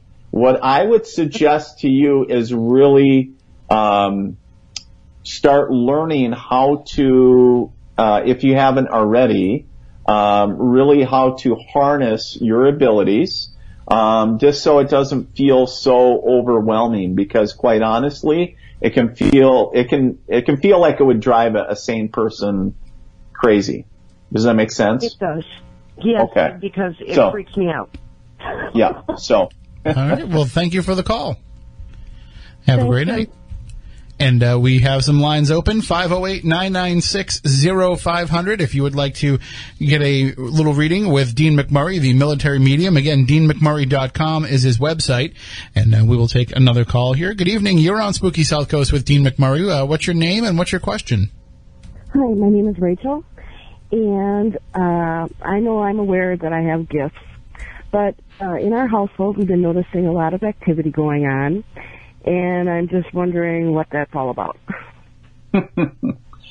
What's that? all- Saying, why don't you leave me alone? Right? Yeah. So Right. have I- you, so you're aware that you have gifts, but have you stepped into them? Uh, part of me does, but part of me has fear, so Yeah. I don't step into it completely. Because this is what I feel around it. When I, when I just kind of tap in really quick to the activity, does any of it, it might feel freaky or seem kind of freaky, but as far as saying, hey, what, what's going on?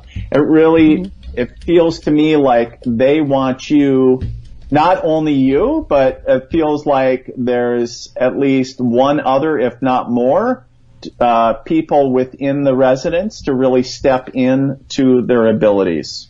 Do you understand Okay. that? Yes, I do.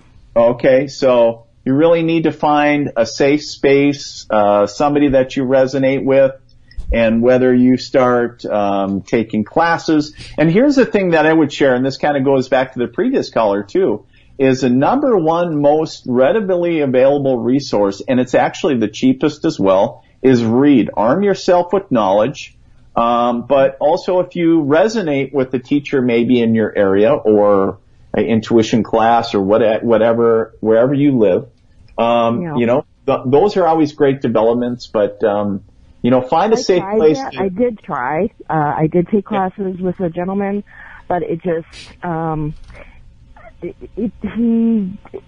I guess that's the right word. He didn't resonate with me. You didn't so resonate I understood everything that he was saying, That's- but it didn't point me in a direction um, that I thought I should have been going in. Yep, and that's okay. Understand that sometimes when we're not feeling it, even though they might be a decent teacher, decent at what they do, but you just weren't feeling it, that's okay because we resonate energetically with people at different levels.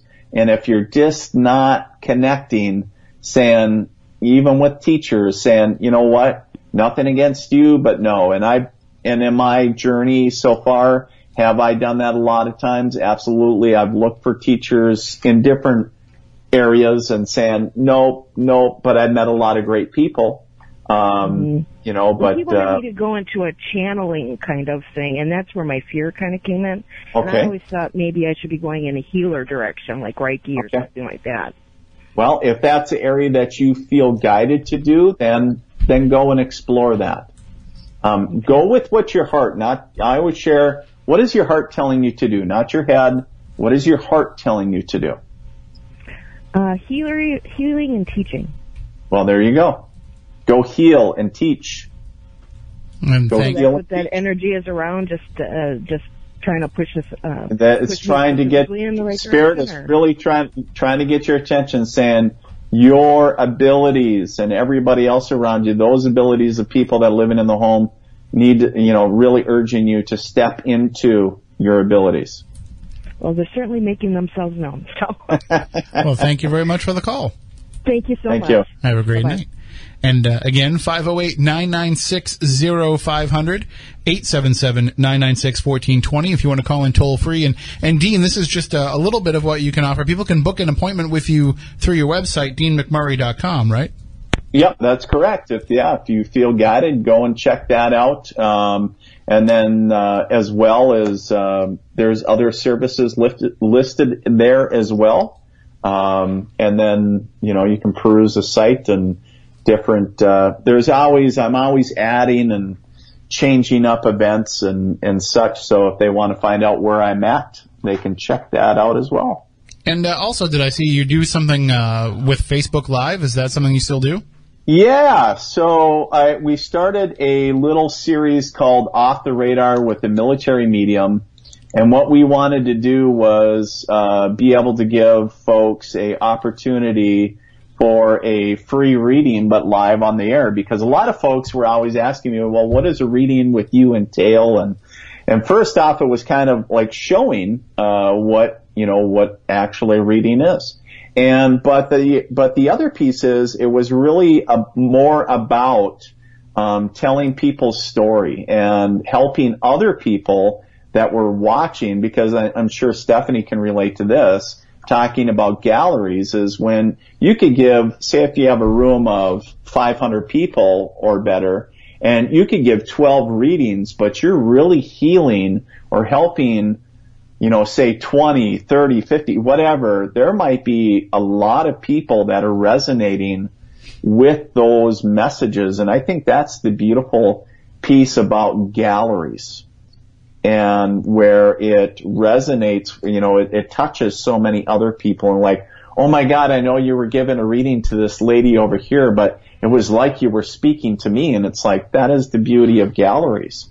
Um, Spirit has a way of, of, uh, touching so many more than just the one, you know, the individual that, that was read. And it's, um, so I think that's a cool aspect. So, Yeah, I, I noticed that when I was in Lily Dale because part of working in Lily Dale as a registered medium is you have to, you know, you can you can hang your shingle out and, and take your own private readings, but at the same time, you're required to be part of some of the uh, communal services that they offer to the people who are coming and visiting for the day. So, you know, you're paying twenty four dollars a person to get in to spend the day there, and then they have uh, in the Forest Temple they have services, in the auditorium they have services. So there's all these different places where you can go uh, or Inspiration Stump, where you can go and have uh, these gallery readings that just kind of pop up and happen. And I, I noticed with a lot of the mediums there that they were kind of putting out some, you know, they start generally and then they kind of narrow down based on what they're picking up. But there's a lot of people that were going up to them afterwards saying, you know, at first I thought you were talking to me, and although you weren't, it still was beneficial for me to hear what you were saying to to that other person. so Right, it certainly right. had that kind of effect on on those crowds.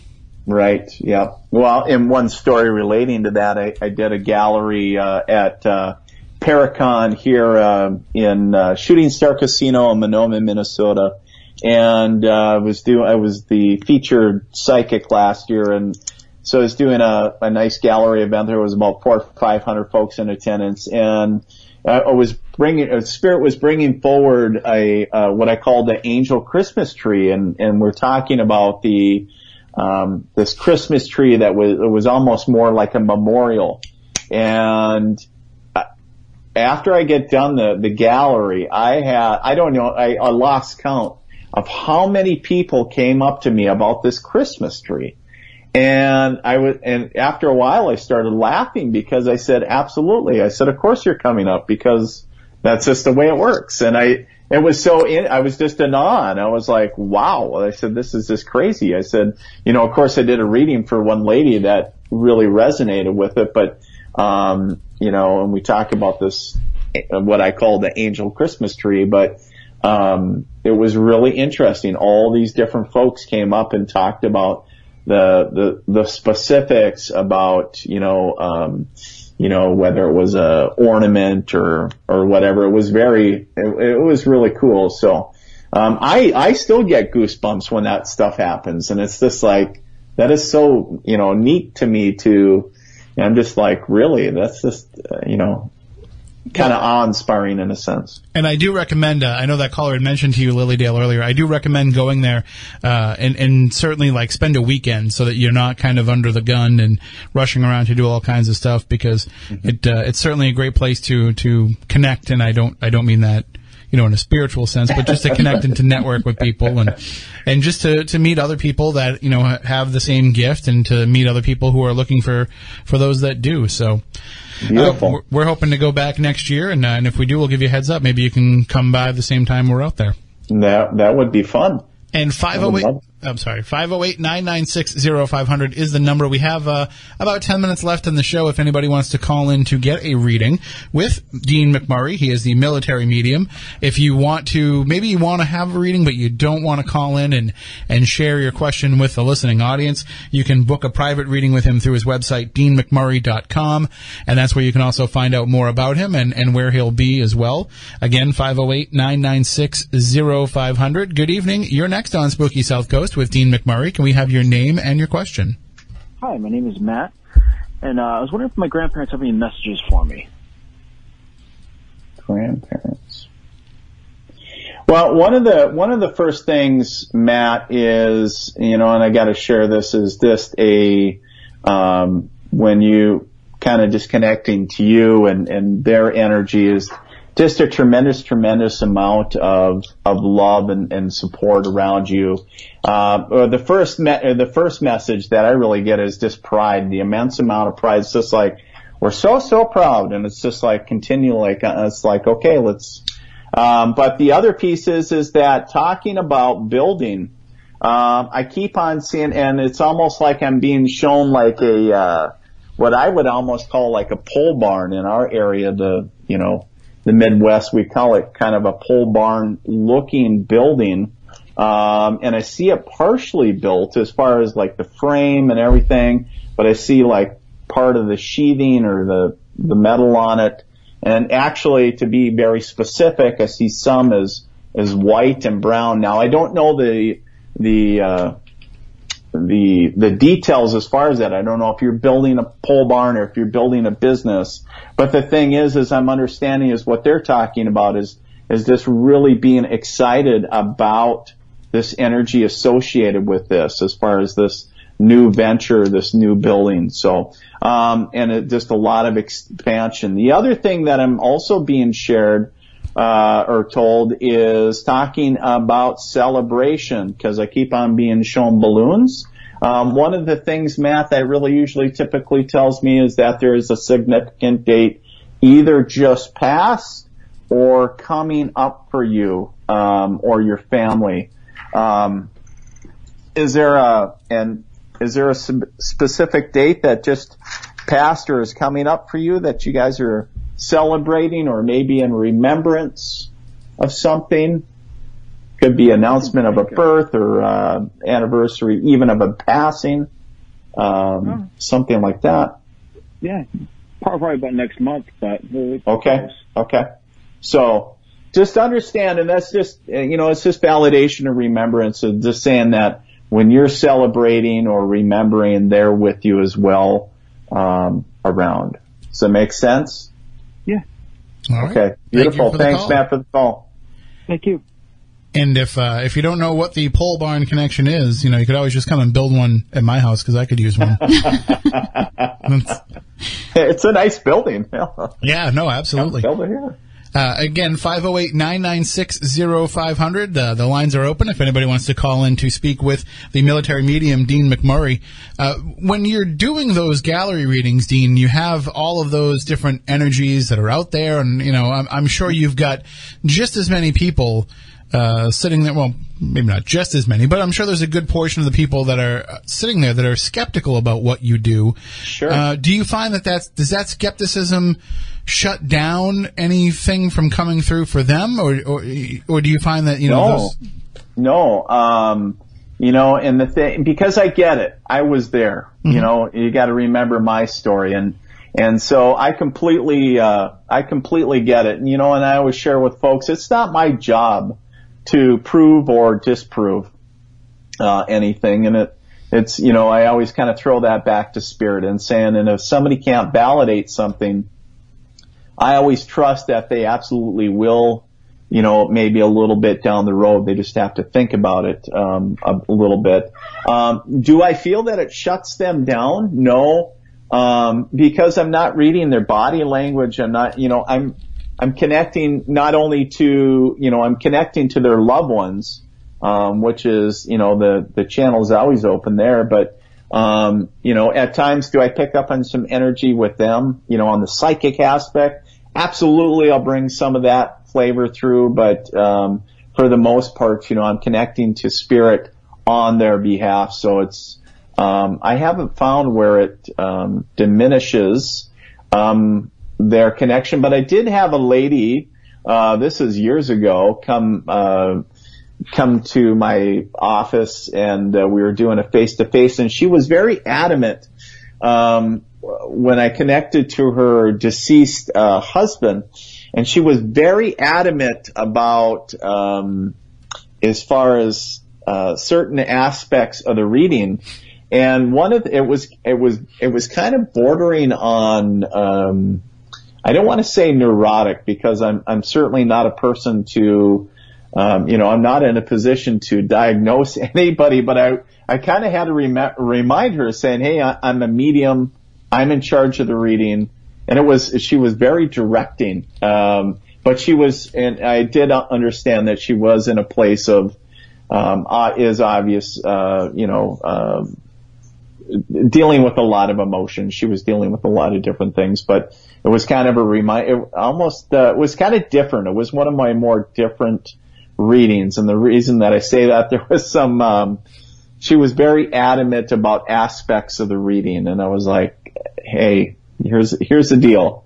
And, uh, so I kind of had to let her know how the reading is going to work.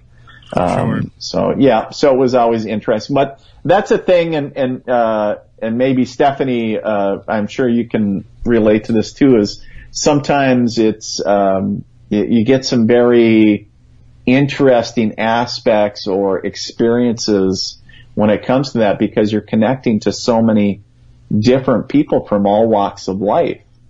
Yeah, Uh, that's that's that's what happens when you're in a crowd like Yeah. that. I know Stephanie tries to avoid being in crowds. I don't for that very crowds. reason. Yeah. Um, yeah, yeah.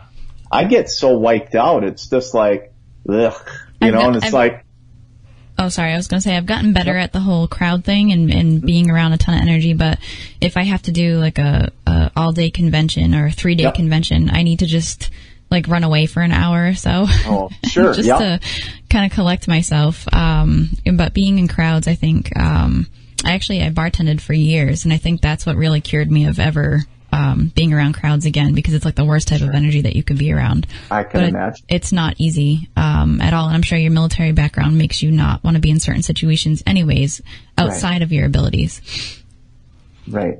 well, yeah, it's, it's sometimes it is very, you know, like you said too, is even at expos, I can, you know, even if it's a, a all day thing or, you know, like you say, two or three day thing, it's like completely, uh, sometimes you can feel completely wiped if you're not taking that um, self care and, and taking time to actually leave and go or just walk around just to burn off that what I call kind of burning off the energy. And it's just like I learned early on because after my first my very first expo I ever did, and it was a one day expo, and I was very conscious about maintaining, holding my energy and all this great stuff. And by the time I got done with the expo, I was complete, I was very busy. I was very excited. And of course, being very new to everything, I was like, wasn't taking a break. And I think the only thing I had to eat or drink that day was like a Coke and, uh, M&M peanut, uh, M&Ms, right? Peanut M&Ms. And, uh, so which was kind of crap anyways. And, um, but I didn't take a break. And, I, at the end of the day, I had a migraine. I don't get migraines. And I had a migraine so bad I was literally the last reading, I had my head almost on the table, rubbing my temples going, and then I was like, and your grandma says that, I was, I think back on it and I kind of laugh, but I'm like, that wasn't even funny because when I left, I didn't know whether I wanted to go out in the parking lot and get sick or if I needed to go to the doctor because I was almost seeing double and I had a three hour drive back to my home. And what I, what it took was, is, you know, I, I stopped and, and had something to eat and it took me, I want to say about a, uh, an hour and a half before I actually started to feel normal again.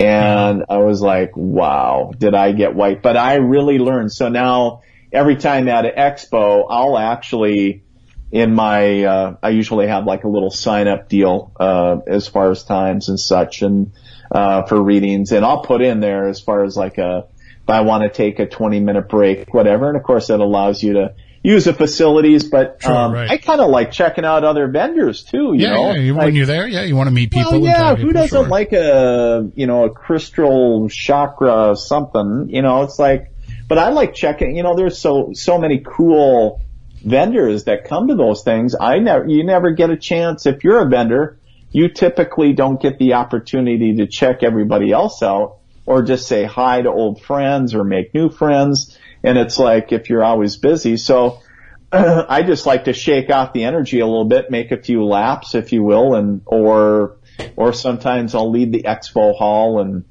you know grab something to eat or just do something. Right. And, yeah, uh, you, you kind of have to. So we only Well- have, we only have a few moments left in the show. We have two calls on the line. I can go a few moments uh, over a little bit, but uh, we'll, we'll make these the last two calls. Okay. I do have to just uh, do a little business here, so hang on one second. You bet.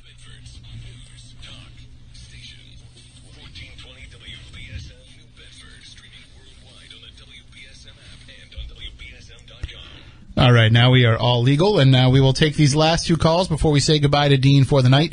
Uh, so we will get through these quickly. Good evening. You're on next with your. I'm sorry. You're on with Dean McMurray, the military medium. Do we have your name and your question? Yes, good evening. I'm just wondering if you could give me some information, a reading, a short reading, because I know the time is limited. Yeah. What can I ask your name? Flo. Flo. Yeah. Okay.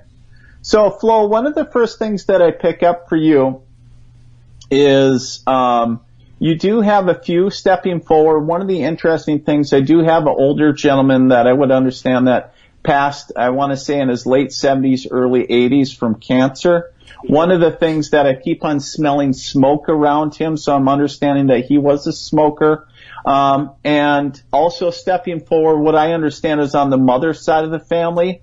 Um, I do get a uh, a female that does step forward, and I, I keep on getting heaviness Flo in her lung area. So um, feels like she would have battled on and off with pneumonia and such, but it feels like she actually passed from heart issues. But one of the biggest things, Flo, is that um, going forward for you is really talking about the number three is very significant because I keep on seeing it show up several times for you.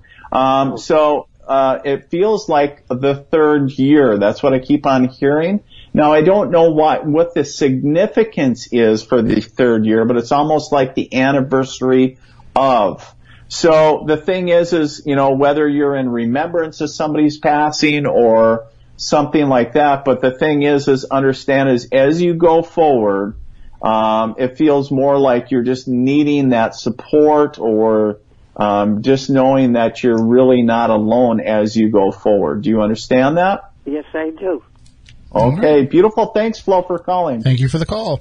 Yes, you were very interesting. Very Thank you. interesting program tonight. Thank you so much. Thank much. you so much. And uh, we will take our last call of the evening. Good evening. You are the last call on Spooky Southcoast with Dean McMurray. Can we have your name and your question? Sure, it's Daniel. Uh, Dean, I was just curious. I am uh, in my current relationship. Is it something that's going to grow, or is it something that uh, I should move on from? All right. So your current relationship, um, so one of the things I would share, you know, for Daniel and anybody else is, you know, obviously what side of the grass is always going to be greener for individuals is, is, you know, obviously the ones that we water. But the thing is, is understand that sometimes we understand that sometimes things are just toxic and we understand that it's not healthy for us any longer. And that's almost kind of what it's feeling like is where, um, in the sense where you can feel the toxicity in a sense and where you have been for a long time. And what I'm understanding is we're really putting off the inevitable. Um, could it change? Um, could it? Could it? Yes, it could. However, the thing is, I'm not feeling. Uh, I'll just use the word that spark or that zing of of what you would think of a, a really deep connection. So whether you guys have lost it and longing to reconnect, but um, I'm not feeling that reconnection currently. Does that make sense? Okay, yeah, it does. All right. Thanks, All right. Daniel. Thank you for the call. Thank you. And uh, that about does it for tonight's show. Uh, thank you again to our guest, Dean McMurray, the military medium. You can check out his website, deanmcmurray.com. Dean, where can people come out and see you uh, in the coming weeks? Uh, well, I'm going to be in Bismarck, North Dakota, coming up here uh, the 23rd, 24th, and 25th of August. Uh, some changes. I actually was going to be in Michigan, but think some uh, things changed up there. Um, and then we're going to do a joint, uh, actually a Facebook Live. It's going to be something a little bit new. We're going to do a Facebook Live investigation uh, with a local paranormal team out there, and then I'll also be doing a cleansing of a home. And then, of course, I'll be doing a gallery on the 24th, and then uh, some personal readings um, in there. And then uh, there's all kinds of different stuff that's popping up. So just jump over to my website, dmcmurray.com or themilitarymedium.com and check me out, or Facebook at Psychic Medium D McMurray, the military medium, and uh, where I usually post all the up to date stuff. Excellent, excellent, uh, and and hopefully we look forward to uh, meeting up with you if you're ever out in our neck of the woods sometime, or if we cross paths. All right. Yes, absolutely. Thank you so much for joining us, Dean. Take care. We'll talk to you again soon. Beautiful. Thanks, guys, for having me on. It was a pleasure. That is, uh, again, Dean McMurray, the military medium. Thank you to everyone who called in tonight. And, uh, of course, we'll be back next Saturday night when our guest will be Steve Ubaney. We'll be talking about who murdered Elvis Presley. You think that Elvis just, you know, died of a heart attack on the toilet? Well, Steve Ubaney is going to tell us who actually murdered the King of Rock and Roll. We'll be talking about that just a few days after the anniversary of the King of Rock and Roll's passing. So tune in next Saturday night at 10 o'clock. Remember, you can check out all of our past episodes on the archives of SpookySouthCoast.com, on our podcast feed through iTunes and wherever podcasts are found, although we are still having some podcast issues, but we are working on getting those resolved. We swear it is not us. We are putting the podcast up there.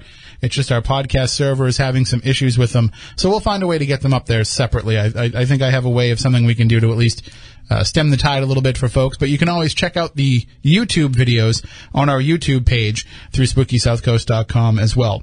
So until next week, for Matt, for Matt, for Stephanie, I'm Tim. We want you all to stay spooktacular.